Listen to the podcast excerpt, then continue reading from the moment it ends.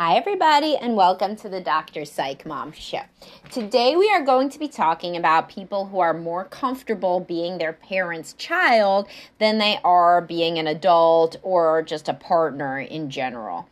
And this is a common thing that I see in counseling.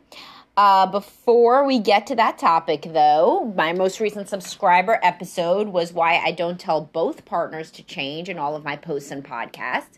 So that one is interesting. I also have so many others, 130-something others, I think. Actually, you know, I always say that, and I never know how many I have, and should I look? No, I don't care. It's like 127. No, it's probably 130. So that's what we're going to go for. Anyway, so you should be joining. That's $8.99 a month for like untold hours. You could stay awake for like close to 2 days listening to my shit if you were a lunatic. Just the subscriber episodes, one after the other. So that's a lot of listening. So it's well worth the money. And if you don't want to pay for that, but you want more content, you should join my Facebook group. That is the blue subscribe button on the Dr. Psych Mom Facebook page. There are close to 400 people there, more by the time you hear this, and it is smart, engaging people that interest me, and our discussions are interesting, and I have a pretty high bar for what's interesting because I hate small talk, and nobody is an asshole because I got a question. Are the same people that are on the main Facebook page in the group the ones who are super argumentative? No, even a tiny paywall of $4.99 a month is enough to keep people out most of the time. And there's been a couple people I've thrown out because they've been assholes. So there's a lot more moderation in there than out on the main page. All right, anyway, so what kind of parenting leads to a child who will not individuate as an adult? What does individuate mean? So let's just go back to basics. So when you are born, you are a baby, and you're supposed to be very close to, obviously, and dependent on your parents. And then as you get older, you know, you just gain more and more independence and you become your own person. That's the process of individuation. And when you're an adult, then you are really your own person fully. You can, it's not like you don't love your parents anymore, of course you do, but you should be able to stand on your own 2 feet, physically, emotionally. You should be able to start relationships by the time you're a young adult, have a job, support yourself. Does that mean parents can still give their kids money? Of course not. Do what you want. But, you know, I mean, there is certainly a difference in independence and basically confidence in somebody who can support themselves and be in relationships and have their own friends and drive a car or whatever the case may be. Whatever signifiers in that culture are the signifiers of being your own person, the more of those, the better, really, in terms of developing healthy self-concept as somebody who can rely on themselves and who is not still a child.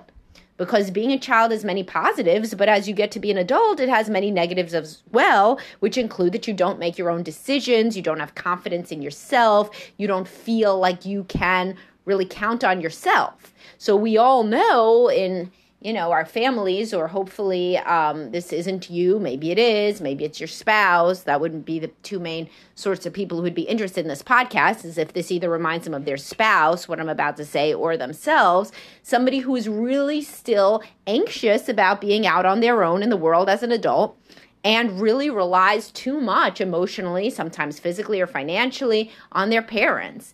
And they often revert to somewhat of a childlike role around their parents, and they defer to their parents. They ask their advice a lot, like they can't really make any decisions without running them by their parents.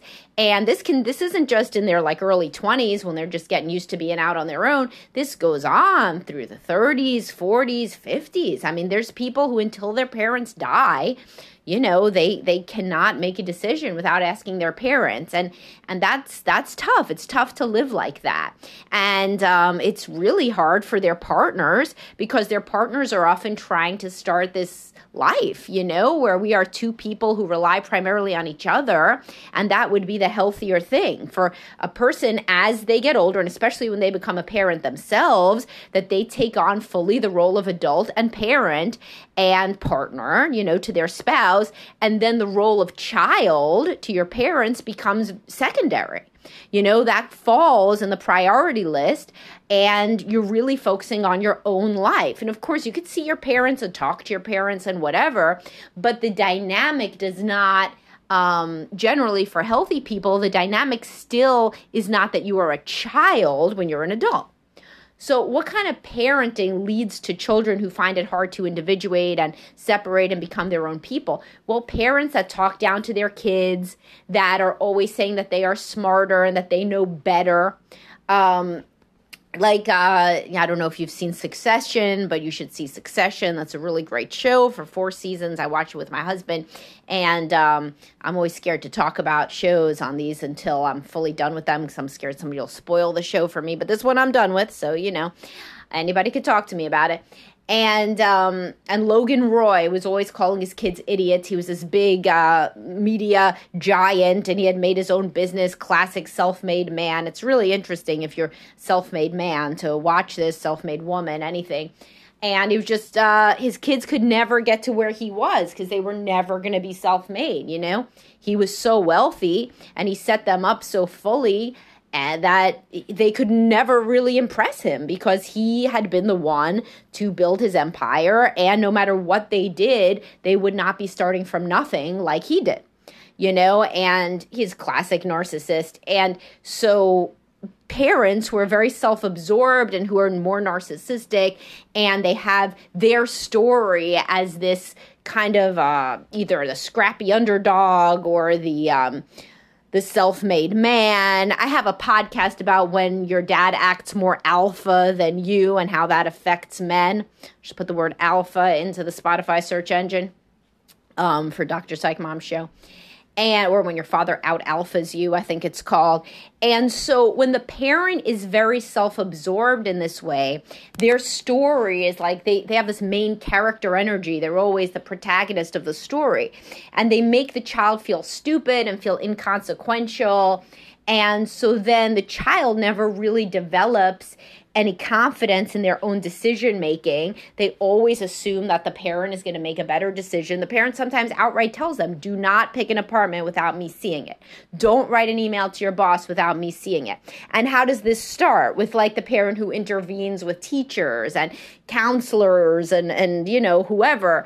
And the parent is always saying, no, I need to look over your homework before you submit it. Or I need to look at your project. Or it's better if we do the project together. Or don't worry about that because I'll talk to the teacher about it, or, you know, like whatever. The parent is always coming in and not allowing the child to increasingly, as they grow, take on more ownership for their own life and resolve their own problems. Instead, the parent comes in. Now, the parent could either be happy to do this, so, you know, they could be somebody whose whole life is really centered around the child, you know, and so they're too involved and they're too over attached, so that's called enmeshed. There's a good book about an enmeshed mother-daughter relationship, How to Love Your Daughter by Hila Bloom. You should read that. Or they could come into it like the Logan Roy character on Succession, who just thinks that they're so stupid, the children, compared to him, that he just has to deal with everything. So it could be either a positive or a negative spin, but either way, the upshot is the child doesn't learn to deal with anything themselves. And so if you're thinking, well, what am I supposed to do if my child has a problem in school? Well, generally the child, especially as they get older, later elementary years, middle school, definitely high school, you would give your child a few passes, you know, a few attempts to resolve this themselves. You know, whatever it is, whether it's a grade or that is the issue, or they didn't get into a class, or they're having a social issue or whatever. Generally, we try to give the child increasing responsibility to deal with their own life, because otherwise, when they go off to college, they are going to continue to call you for every tiny thing. And while that may sound great, especially to people who do not have much else going on in terms of their own, you know, marriage being fulfilling, or have, you know, their own interests, really. So for parents who are primarily focused on the child and who are, you know, more invested then in the child than possibly they should be, what I call over-focus on the child. That sounds great. Oh, the kid's going to call me all the time. Cool. But, you know, that's not really that great unless they're just calling you to shoot the shit. If they're calling you constantly to tell them what to do, then that's because they don't have the confidence to just fuck around and find out what they should do. You know, and then they never develop that skill of like making mistakes, like failing. There's a book, The Gift of Failure by Jessica Leahy, that is about this, that if parents don't give the child a room to fail, then the child does not learn and they don't grow. So they need to have increasing independence as they grow up. And when they don't get that, so if you feel like this resonates with you, that you have lack of confidence and continually defer to your parents or your spouse, if your spouse never really individuated in this way, it's not just because they are too passive or they can't set boundaries. It's also because from a very young age, it was inculcated in them and they internalized the idea that they just aren't as good at life as their parents. And so their parents need to make all the decisions before they irrevocably fuck something up.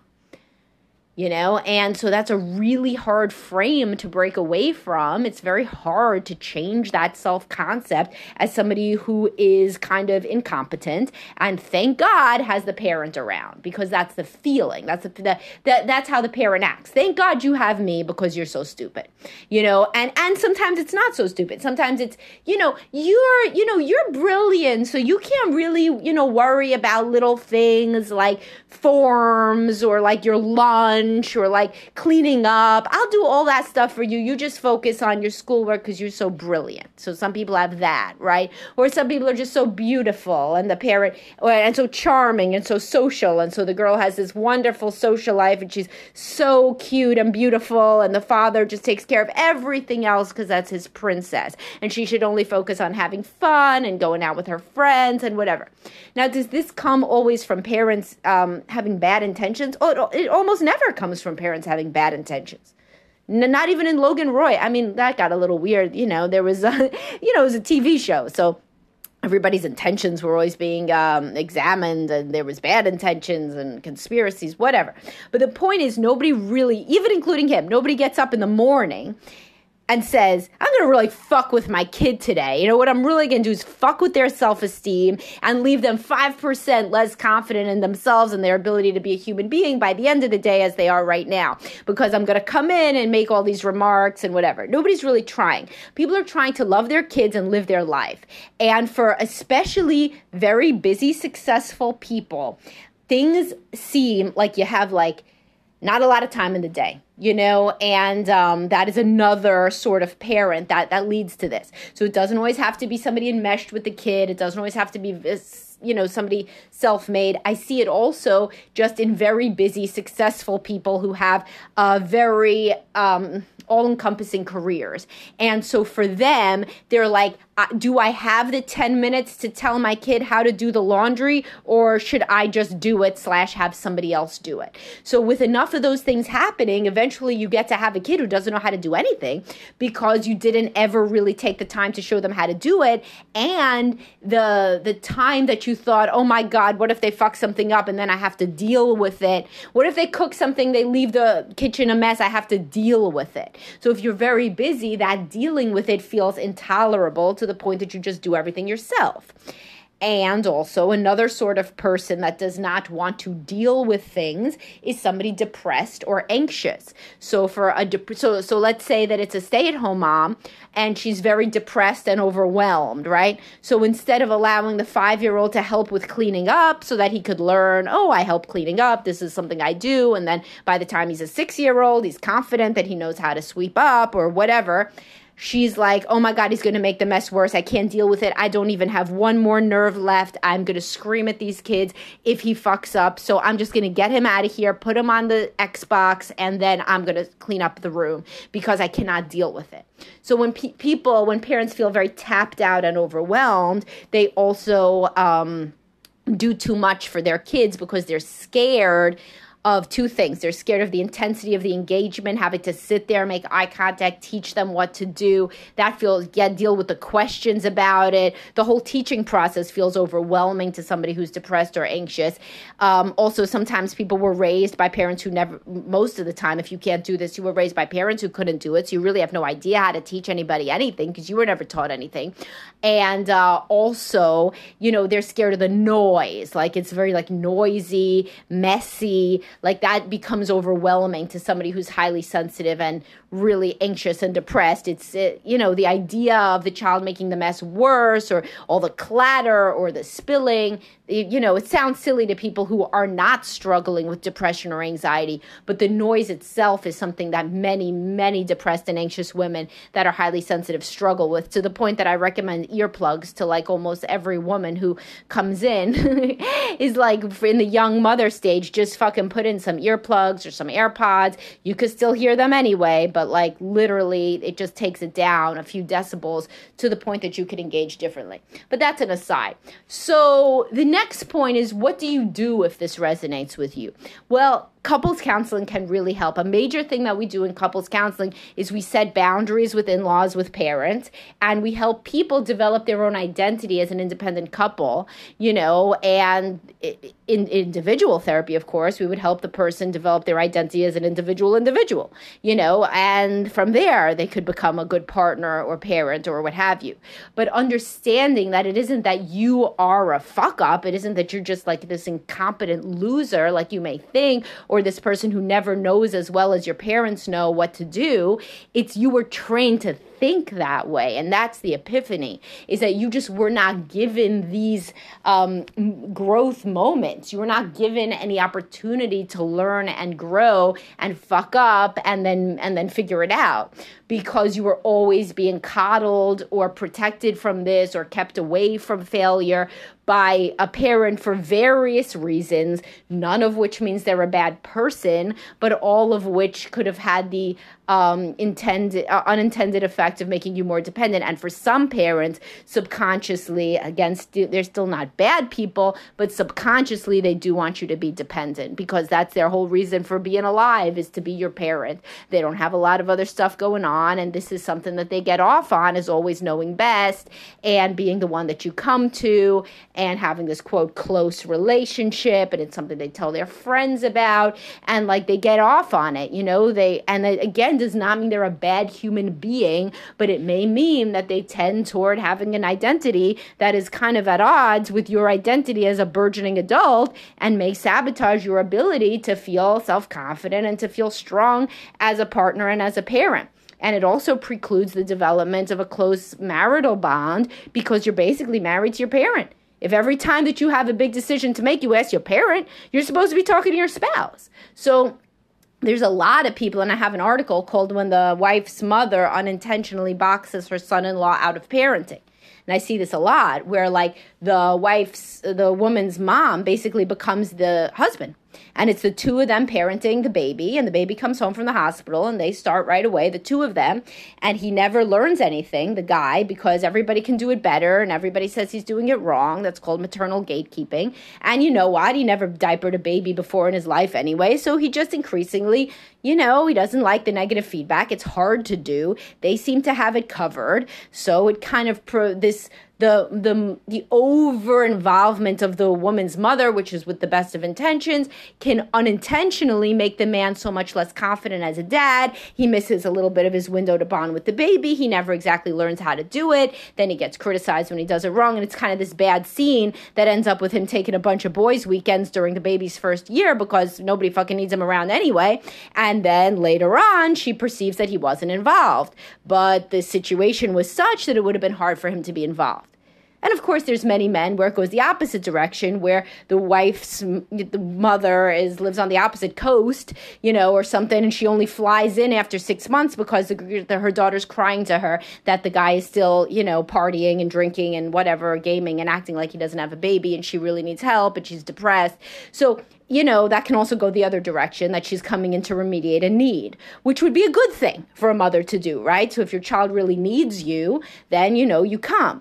But you know, your child's got to try to figure it out themselves and or with their spouse in an ideal way, in an ideal relationship, they would look to the spouse first, you know, before they look to the parent to be really, you know, in the place of a spouse. So anyway, I hope that this gave you guys a lot to think about. It's certainly something that we work on in therapy, both individual and couples. This is a lot of the core work of insight-oriented psychotherapy, is figuring out who you are in relation to your parents, how you were raised to think about yourself, the relation between your self-concept and, you know, your family of origin, as well as are you being the parent that you want to be? Are you unintentionally replicating some of these dynamics of enmeshment? I mean, are you unable to, you know, even have confidence with your own children so that they end up treating you kind of like your parents did, which is very common in my podcast, Stop Letting Your Kids Treat You Like Garbage. Frequently, people are used to a parent that tells them what to do. So that's the only role they know, is to get told what to do. And so they basically create little monsters of their kids that tell them what to do, because that's the role they're comfortable in, is being somebody's slave, you know? And that's not good for your kids either. All right, so this is a lot to think about, and if it's you, if you think that you are the person who struggles with your self-concept being too enmeshed with your parents, then certainly your spouse would be interested to listen to this podcast, because you're taking something on and saying, this is my issue that I have to work on. But this would not be a popular one to share with your spouse and say, see, you're too enmeshed with your parents. In that case, you would try to get into couples counseling and bring up the partner's over-involvement with his/her parents, you know, with as one of the main things that is being worked on in therapy. All right, I hope you guys found this interesting, and I'll talk to y'all soon.